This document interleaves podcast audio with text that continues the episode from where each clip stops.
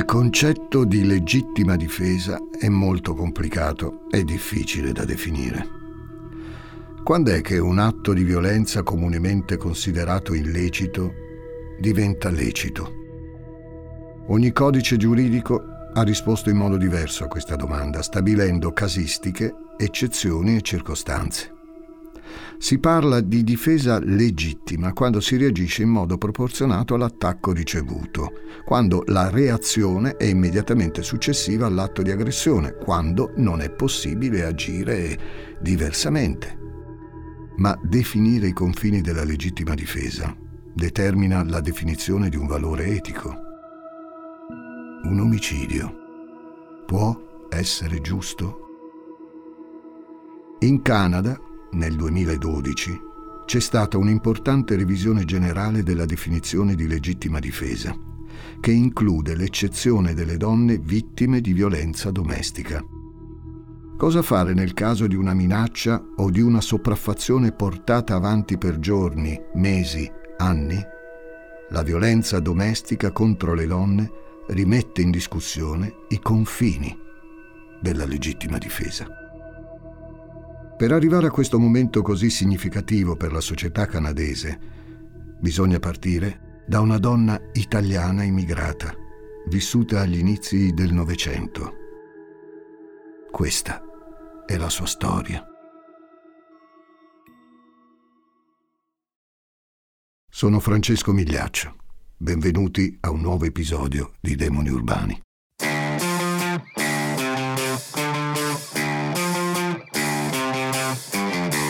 Gli ascoltabili presenta Demoni Urbani, il lato oscuro delle città.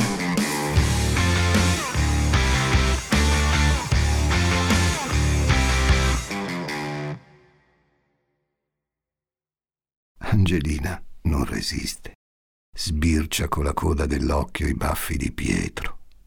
È carino, come se lo ricordava. Le scappa un sorrisetto non conosce bene quel ragazzo di cui sta per prendere il cognome. L'aveva visto solo qualche volta insieme a mamma e papà. Angelina non sa tante cose sull'amore. Ha solo 15 anni e non c'è più molto tempo perché le impari.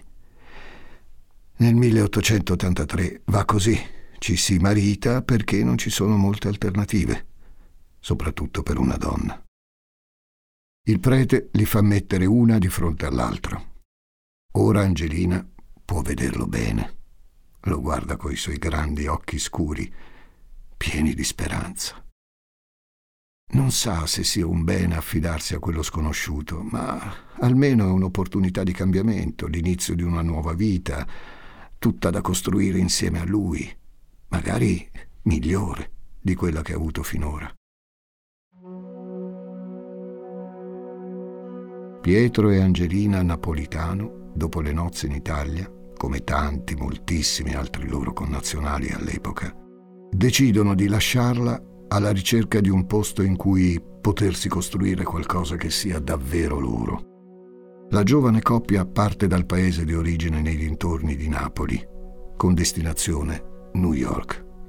Angelina non ha paura all'idea di salutare per sempre tutto ciò che conosce, senza trovare nessun volto amico ad aspettarla dall'altra parte del mondo.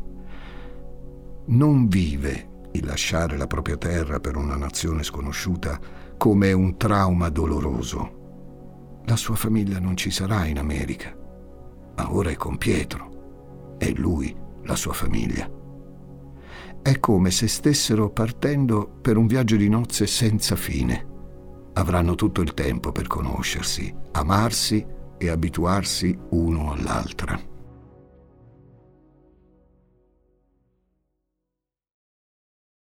La coppia resta a New York per sette anni, sette anni in cui Angelina diventa una donna e una madre. Mette al mondo quattro figli e impara l'arte di riuscire a sfamarli tutti e quattro ogni giorno. Impara anche cosa vuol dire essere una moglie, la moglie di Pietro Napolitano. Non è stata una lezione facile.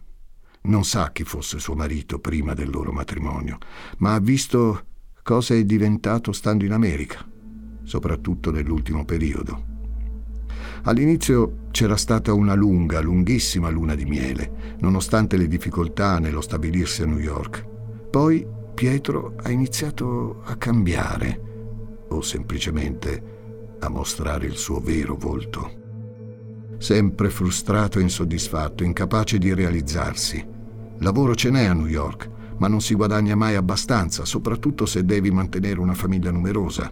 Insomma, negli Stati Uniti Pietro e Angelina non hanno trovato il loro angolo di paradiso. E allora via, verso un posto nuovo in cui riprovarci, un posto dove le cose possono andare meglio.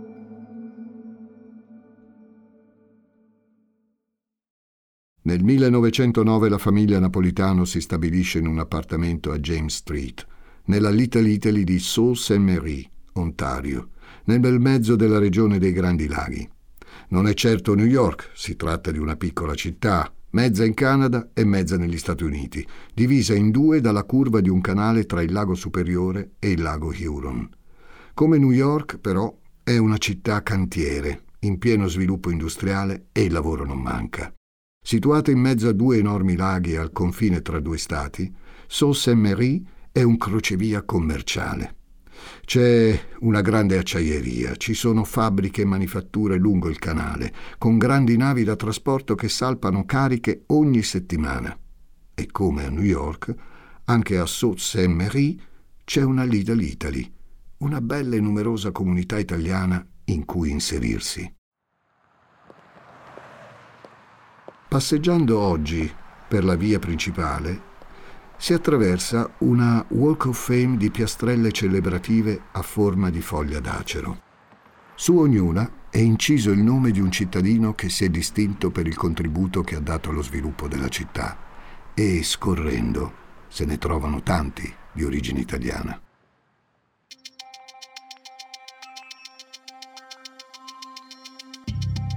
Angelina ci spera ancora di trovare quella vita che sognava quando era una ragazzina nella provincia napoletana. L'ha appena assaggiata quando erano solo lei e Pietro, appena arrivati a New York, con un mondo intero di fronte a loro, tutto da vivere. Ora, invece, ci sono solo le mura del loro appartamento o al massimo le vie di Little Italy. La sua vita sono i figli e quel marito mai contento. Pietro lavora come operaio, prende quello che c'è nell'attesa di trovare di meglio. Gli sembra sempre che gli altri nella comunità abbiano più di lui. Il vicino che si sposta in una casa più grande, il collega che riesce a mettere da parte più soldi, l'amico che può permettersi dei vestiti nuovi, eppure anche loro vengono dal niente, come lui e Angelina. Pietro non è andato così lontano per spaccarsi la schiena e stare come stava in Italia. Vuole di più. A ogni fallimento, a ogni meta mancata, riversa tutta la sua rabbia e la sua frustrazione su Angelina. La picchia, la insulta, la umilia in continuazione. Quando torna a casa la sera, Pietro va dritto in cucina, lancia il cappello sulla tavola e si sbottona la giacca. Angelina manda i bambini in camera da letto e serve la cena al marito. Certe volte basta il modo in cui lei appoggia il piatto per innervosirlo e farlo scattare. Altre il tono con cui parla o i bimbi che non stanno nella loro stanza e fanno chiasso.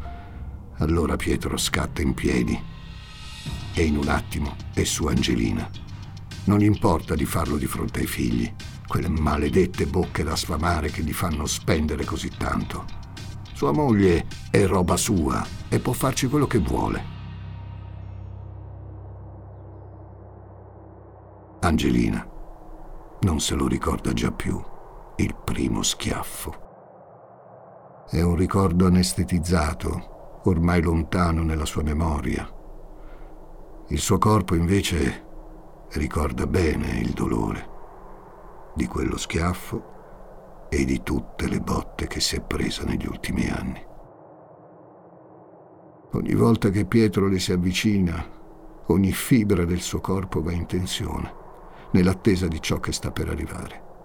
I muscoli non si rilassano nemmeno quando sentono che è una carezza, perché sanno che potrebbe trasformarsi in un pugno da un momento all'altro.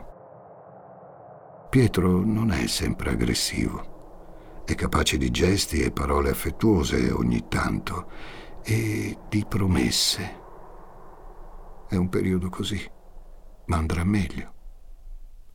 In alcuni momenti Angelina vede ancora il bel Pietro coi baffi che sbirciava prima di salire sull'altare. È che la calma non dura mai troppo. Basta una giornata no perché riparta il ciclo di aggressività e violenza. Quando l'uomo beve, poi, tutto si infiamma ancora più in fretta.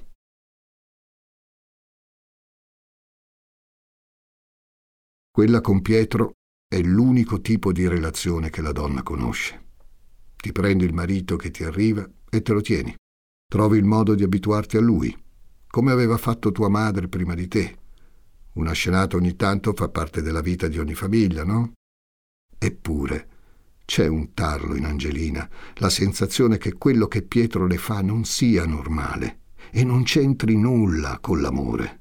La maggior parte delle volte il pensiero le passa subito, o lo ignora, o nemmeno lo sente, ma quando ci si sofferma entra in un dedalo di strade senza uscita. Cos'altro potrebbe fare?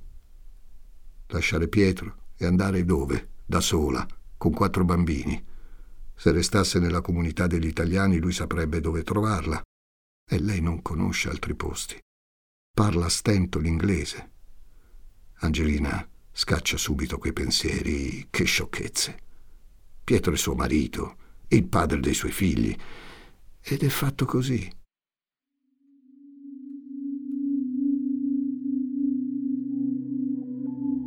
L'inverno del 1910 scorre lento e freddo tra le vie di Little Italy.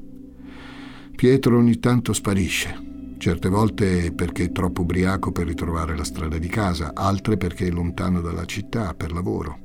Angelina, in fondo, spera che non torni più. Sarebbe tutto più semplice. Ma Pietro alla fine torna, sempre, e riversa su di lei tutto il peso del disagio e dell'insoddisfazione che ha accumulato nel frattempo. Una sera di novembre Pietro rientra per la cena. Non appena seduto al tavolo, si lamenta del pasto e di come gli tocca vivere in quella casa. Prende il piatto che gli ha servito la moglie e lo scaglia a terra. Il rumore improvviso spaventa il figlio più piccolo che scoppia a piangere nell'altra stanza.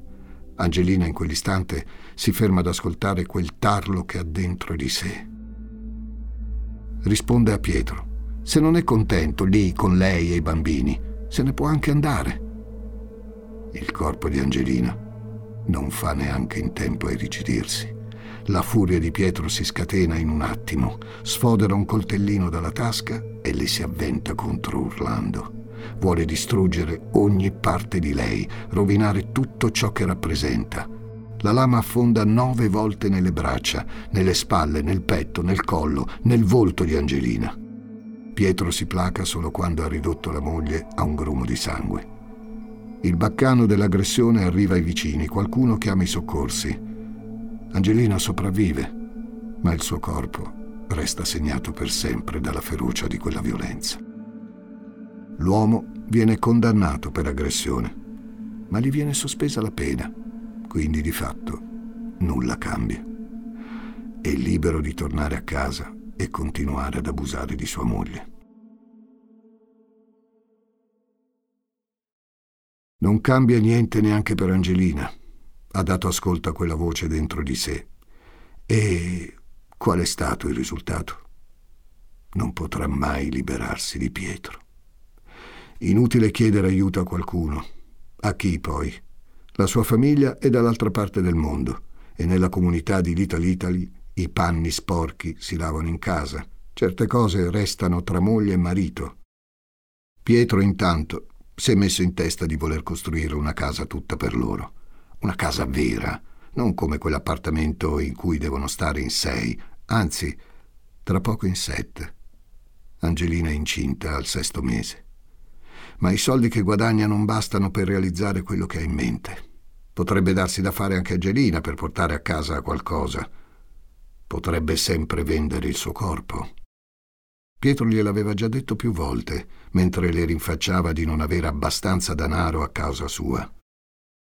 Del resto è la sua donna. Può decidere come meglio crede cosa farne. Se servono soldi, che Angelina si renda utile. La domenica del 16 aprile 1911, nelle strade del quartiere italiano di Sault-Saint-Méry, c'è aria di festa. È Pasqua.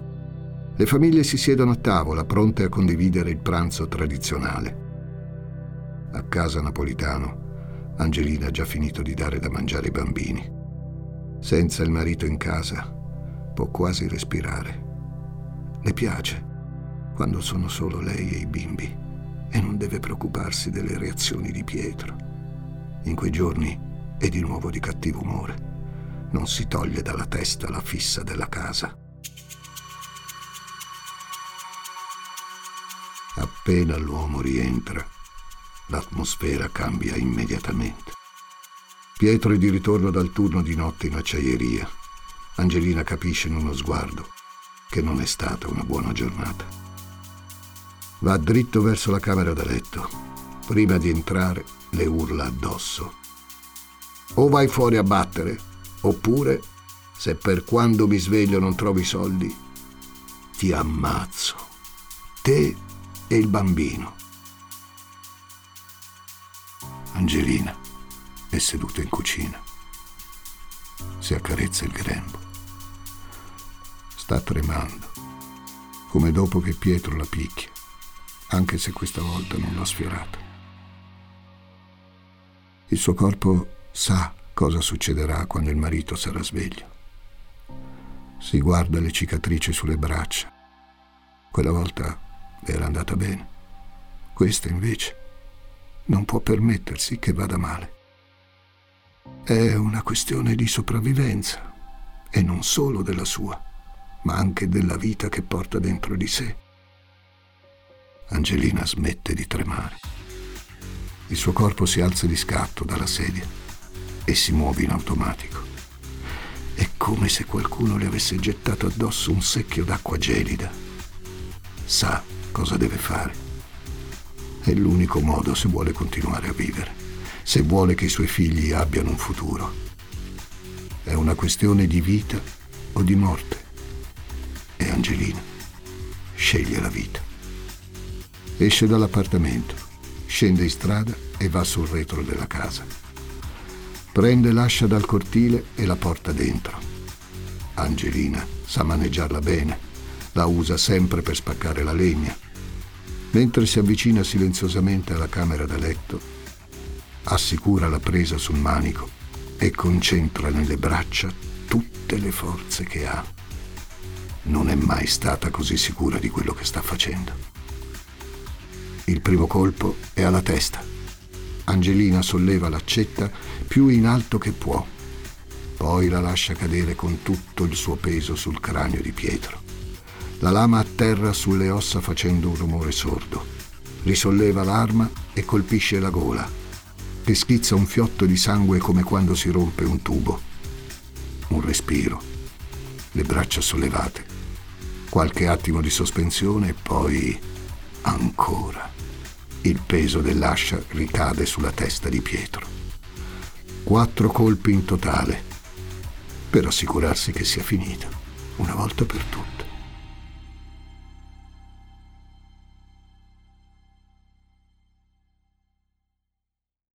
Angelina abbandona l'arma ai suoi piedi.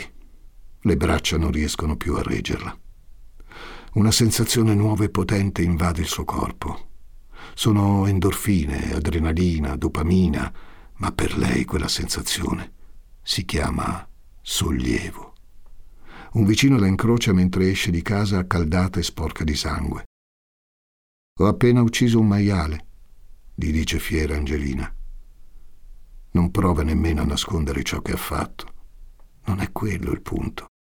Stringe in un abbraccio il figlio più piccolo e lo coccola in attesa dell'arrivo della polizia.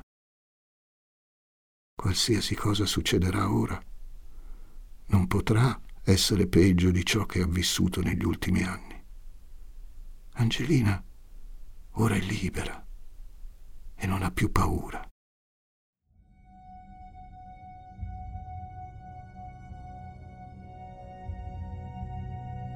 L'8 maggio 1911 inizia il processo. Quando la Corte si accorge che Angelina non ha un difensore, le assegna Uriah McFadden.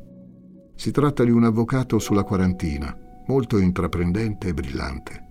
McFadden non solo conosce bene la legge, ha anche un'ottima oratoria ed esperienza nella stampa. È cresciuto lavorando nella redazione del giornale locale, che per anni è stato di proprietà del fratello. L'uomo ha di fronte un caso apparentemente semplice, soprattutto per l'accusa. Il giorno seguente, nove persone testimoniano contro Angelina. La donna stessa è l'unica a comparire in aula per la difesa. Ma Angelina non ha paura. Nel suo inglese stentato racconta tutto, di quello che ha fatto e di quello che le faceva Pietro. Il punto è che Angelina non ha reagito a una minaccia o un'aggressione immediata. Quindi, tecnicamente, non si tratta di legittima difesa. Ma McFadden porta avanti la difesa sostenendo che è l'abuso perpetuato da Pietro nel tempo ad aver forzato una reazione così drastica. Per Angelina l'omicidio era l'unico modo per mettersi in salvo. La donna aveva subito una provocazione estrema L'avvocato cita in aula l'aggressione avvenuta nel novembre dell'anno prima. Il giudice dichiara l'accoltellamento una prova inammissibile con queste parole. Se qualcuno che è stato ferito sei mesi fa usasse questa cosa come giustificazione o come scusa per uccidere una persona, allora sarebbe l'anarchia più totale. Inoltre, Pietro stava dormendo quando è stato ferito a morte dalla moglie. Che minaccia poteva rappresentare? Angelina non era in una situazione di pericolo immediato e soprattutto era perfettamente libera di andarsene quando voleva. Nel giro di tre ore la giuria emana il verdetto. Impiccagione. La morte. Chiama la morte. La condanna per omicidio prevede la pena capitale obbligatoria. Tuttavia, dato che l'imputata è incinta, la data dell'esecuzione viene fissata per il 9 agosto, in modo che faccia in tempo a partorire. Angelino non vuole morire. Vorrebbe vedere crescere quel figlio che sta per nascere e continuare a occuparsi degli altri. Ma se deve essere, meglio che sia così che per mano di Pietro. Lei sa di aver fatto la cosa giusta.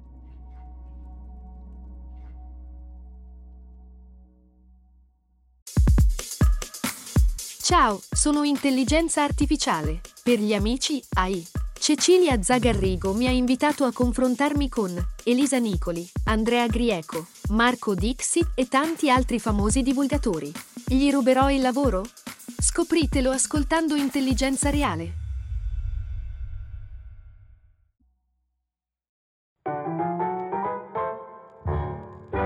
L'inizio del Novecento è ricco di fermento L'industrializzazione continua la sua corsa cominciata nel secolo precedente. Si forma la società di massa, in varie nazioni viene raggiunto il suffragio universale maschile e si lotta per quello femminile. Tante cose stanno cambiando e le coscienze vengono smosse da manifestazioni e lotte sociali. In questo momento storico il caso di Angelina Napolitano non passa inosservato. Crea un grande dibattito e attira subito su di sé l'attenzione della stampa per diversi motivi. Se da un lato il caso di Angelina viene presentato come quello di una vittima che ha cercato di mettersi in salvo da un marito violento, dall'altro non mancano le critiche. Sui giornali compaiono degli articoli che sostengono che Angelina meriti quel cappio attorno al collo, perché non è altro che una poco di buono e un'assassina a sangue freddo. La donna viene accusata di immoralità perché durante uno di quei periodi in cui Pietro spariva, aveva affittato una stanza dell'appartamento a un altro uomo e c'è chi dice che abbia avuto una relazione con lui. Su di lei si scaglia anche il pregiudizio. È un'immigrata italiana e si sa come sono gli italiani. Non dominano le passioni, si scaldano in fretta e hanno la brutta abitudine di tirar fuori il coltello quando c'è da riparare un torto. C'è chi sostiene che proprio la gravidanza l'abbia resa temporaneamente folle. Inoltre, secondo una credenza molto diffusa all'epoca, le donne gravide dovrebbero evitare ogni stato di agitazione, altrimenti il feto potrebbe subire dei gravi danni. Angelina, in sostanza, merita l'indulgenza perché non si comprometta la salute dell'innocente che porta in grembo.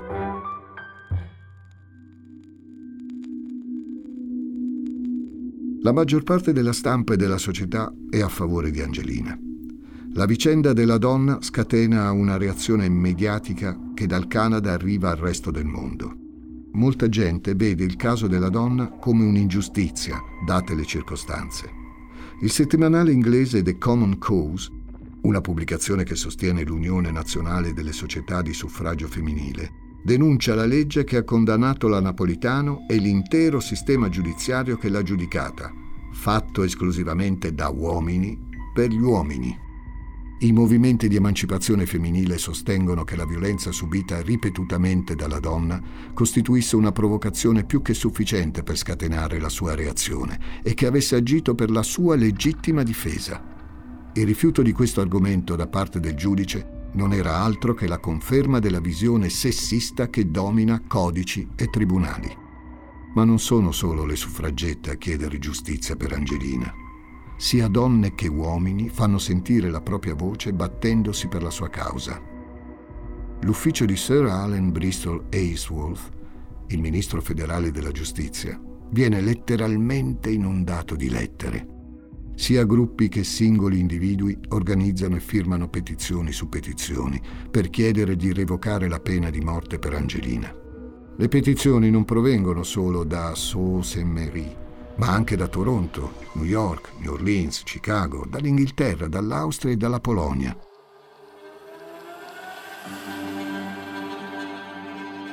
Il 24 giugno 1911 appare un annuncio piuttosto singolare sul New York Times. Il dottor Alexander Alto, residente in Ohio, si offre pubblicamente volontario per essere impiccato al posto di Angelina. Motiva la sua proposta dichiarando che sarebbe solamente giusto che un uomo, un maschio, desse la sua vita per la signora Napolitano, in quanto la vita della signora è in pericolo a causa della persecuzione di un uomo nei suoi confronti e perché degli uomini l'hanno condannata. So che la mia stessa madre penserebbe che stia onorando anche il suo essere donna e madre, morendo per la signora Napolitano. Se all'estero c'è chi è pronto a morire per lei, nella sua Sault Sainte Marie, nella sua comunità, tutto tace. Non compaiono cognomi italiani tra le firme sulle petizioni contro la pena capitale. Gli abitanti di Little Italy restano in silenzio, non manifestano supporto per Angelina e tengono la propria opinione per sé. L'esposizione internazionale del caso e la rivolta dell'opinione pubblica sembrano non lasciare indifferente il governo federale canadese. A pochi mesi dalla condanna, il 14 luglio, la pena di Angelina viene tramutata in ergastolo. Assolta. Angélique lì nella vallée non riesce a credere alle sue orecchie. Né lei né nessun altro in aula si aspettava di ascoltare una sentenza simile dalla Corte Suprema. È un evento fuori dalla norma per la giustizia canadese. È il 1990 e di fronte al tribunale di Ottawa c'è una donna che, a 80 anni di distanza, condivide molto della storia di Angelina Napolitano. Sono simili perfino nel nome. Entrambe hanno subito per anni l'oppressione di un marito violento Entrambe hanno scelto consapevolmente l'uxoricidio come forma di liberazione ed entrambi i loro casi hanno marcato un punto nella storia dell'umanità. Angelique probabilmente non conosce nemmeno la vicenda della donna italiana, vissuta in un'epoca lontana dalla sua, eppure le loro storie sono connesse da un filo rosso che attraversa i decenni.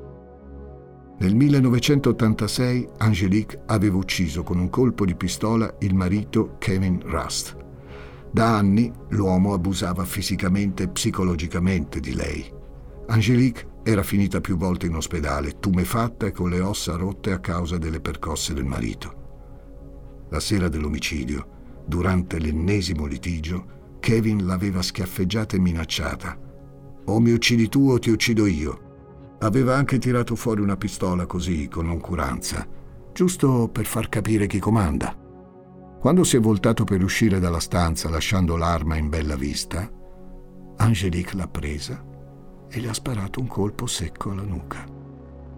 Durante il processo, la Vallée sostiene di aver agito per legittima difesa. Sentiva che se non lo avesse fatto, quella sera sarebbe morta.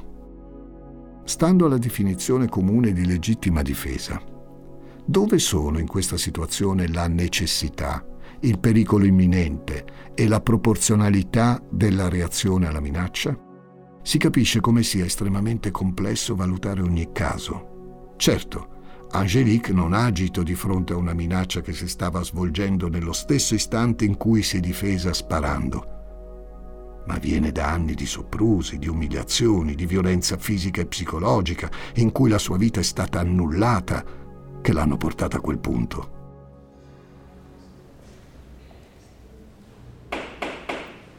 Durante il processo di primo grado, uno psichiatra esperto di violenza di genere testimonia a supporto dell'accusata. Spiega come le circostanze in cui si trovava e le sue condizioni mentali la facessero sentire in trappola e come se non ci fosse alcuna alternativa a sparare al marito per mettersi in salvo.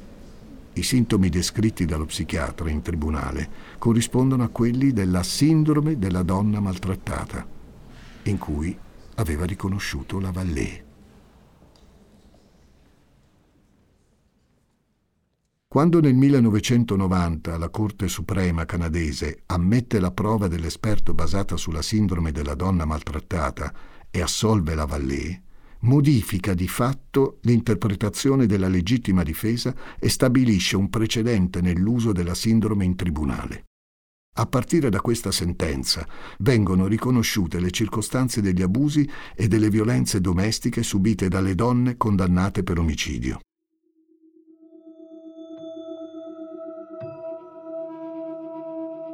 È un passo importante in cui si chiarisce il fatto che per una vittima di violenza domestica allontanarsi dal proprio compagno aguzzino non viene percepito come un'alternativa reale.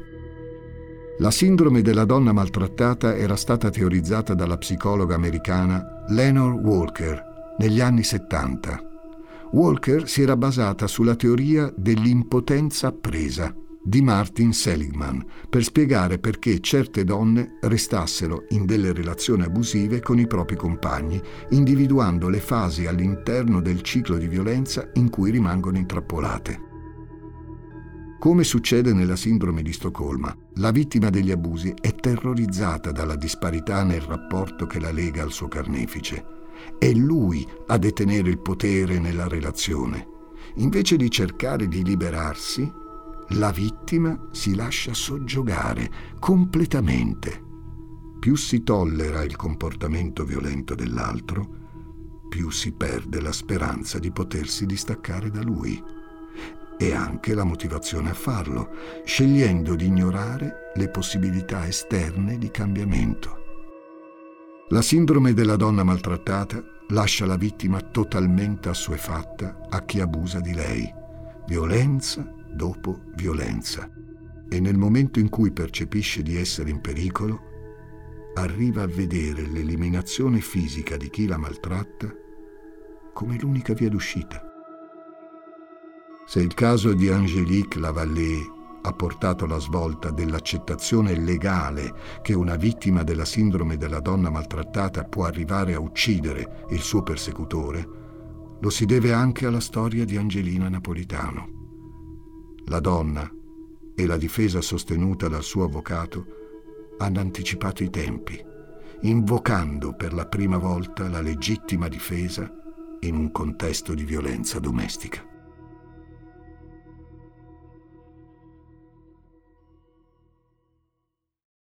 Nell'estate del 1911 Angelina ha partorito. Il neonato purtroppo è morto appena due settimane dopo.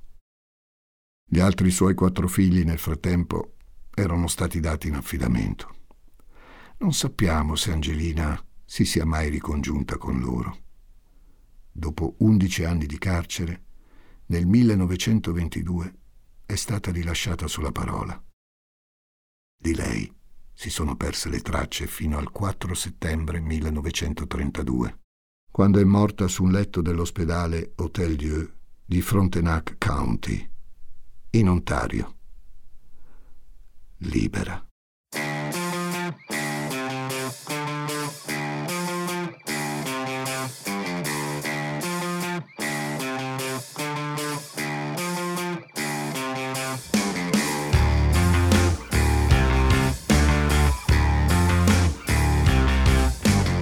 Demoni Urbani è una serie originale degli ascoltabili a cura di Gianluca Chinnici e Giuseppe Paternò Raddusa, condotta da Francesco Migliaccio. Questa puntata è stata scritta da Elettra Sofia Mauri, editing e sound design di Francesco Campeotto e Alessandro Levrini, prodotto da Giacomo Zito e Ilaria Villani in esclusiva per Spotify.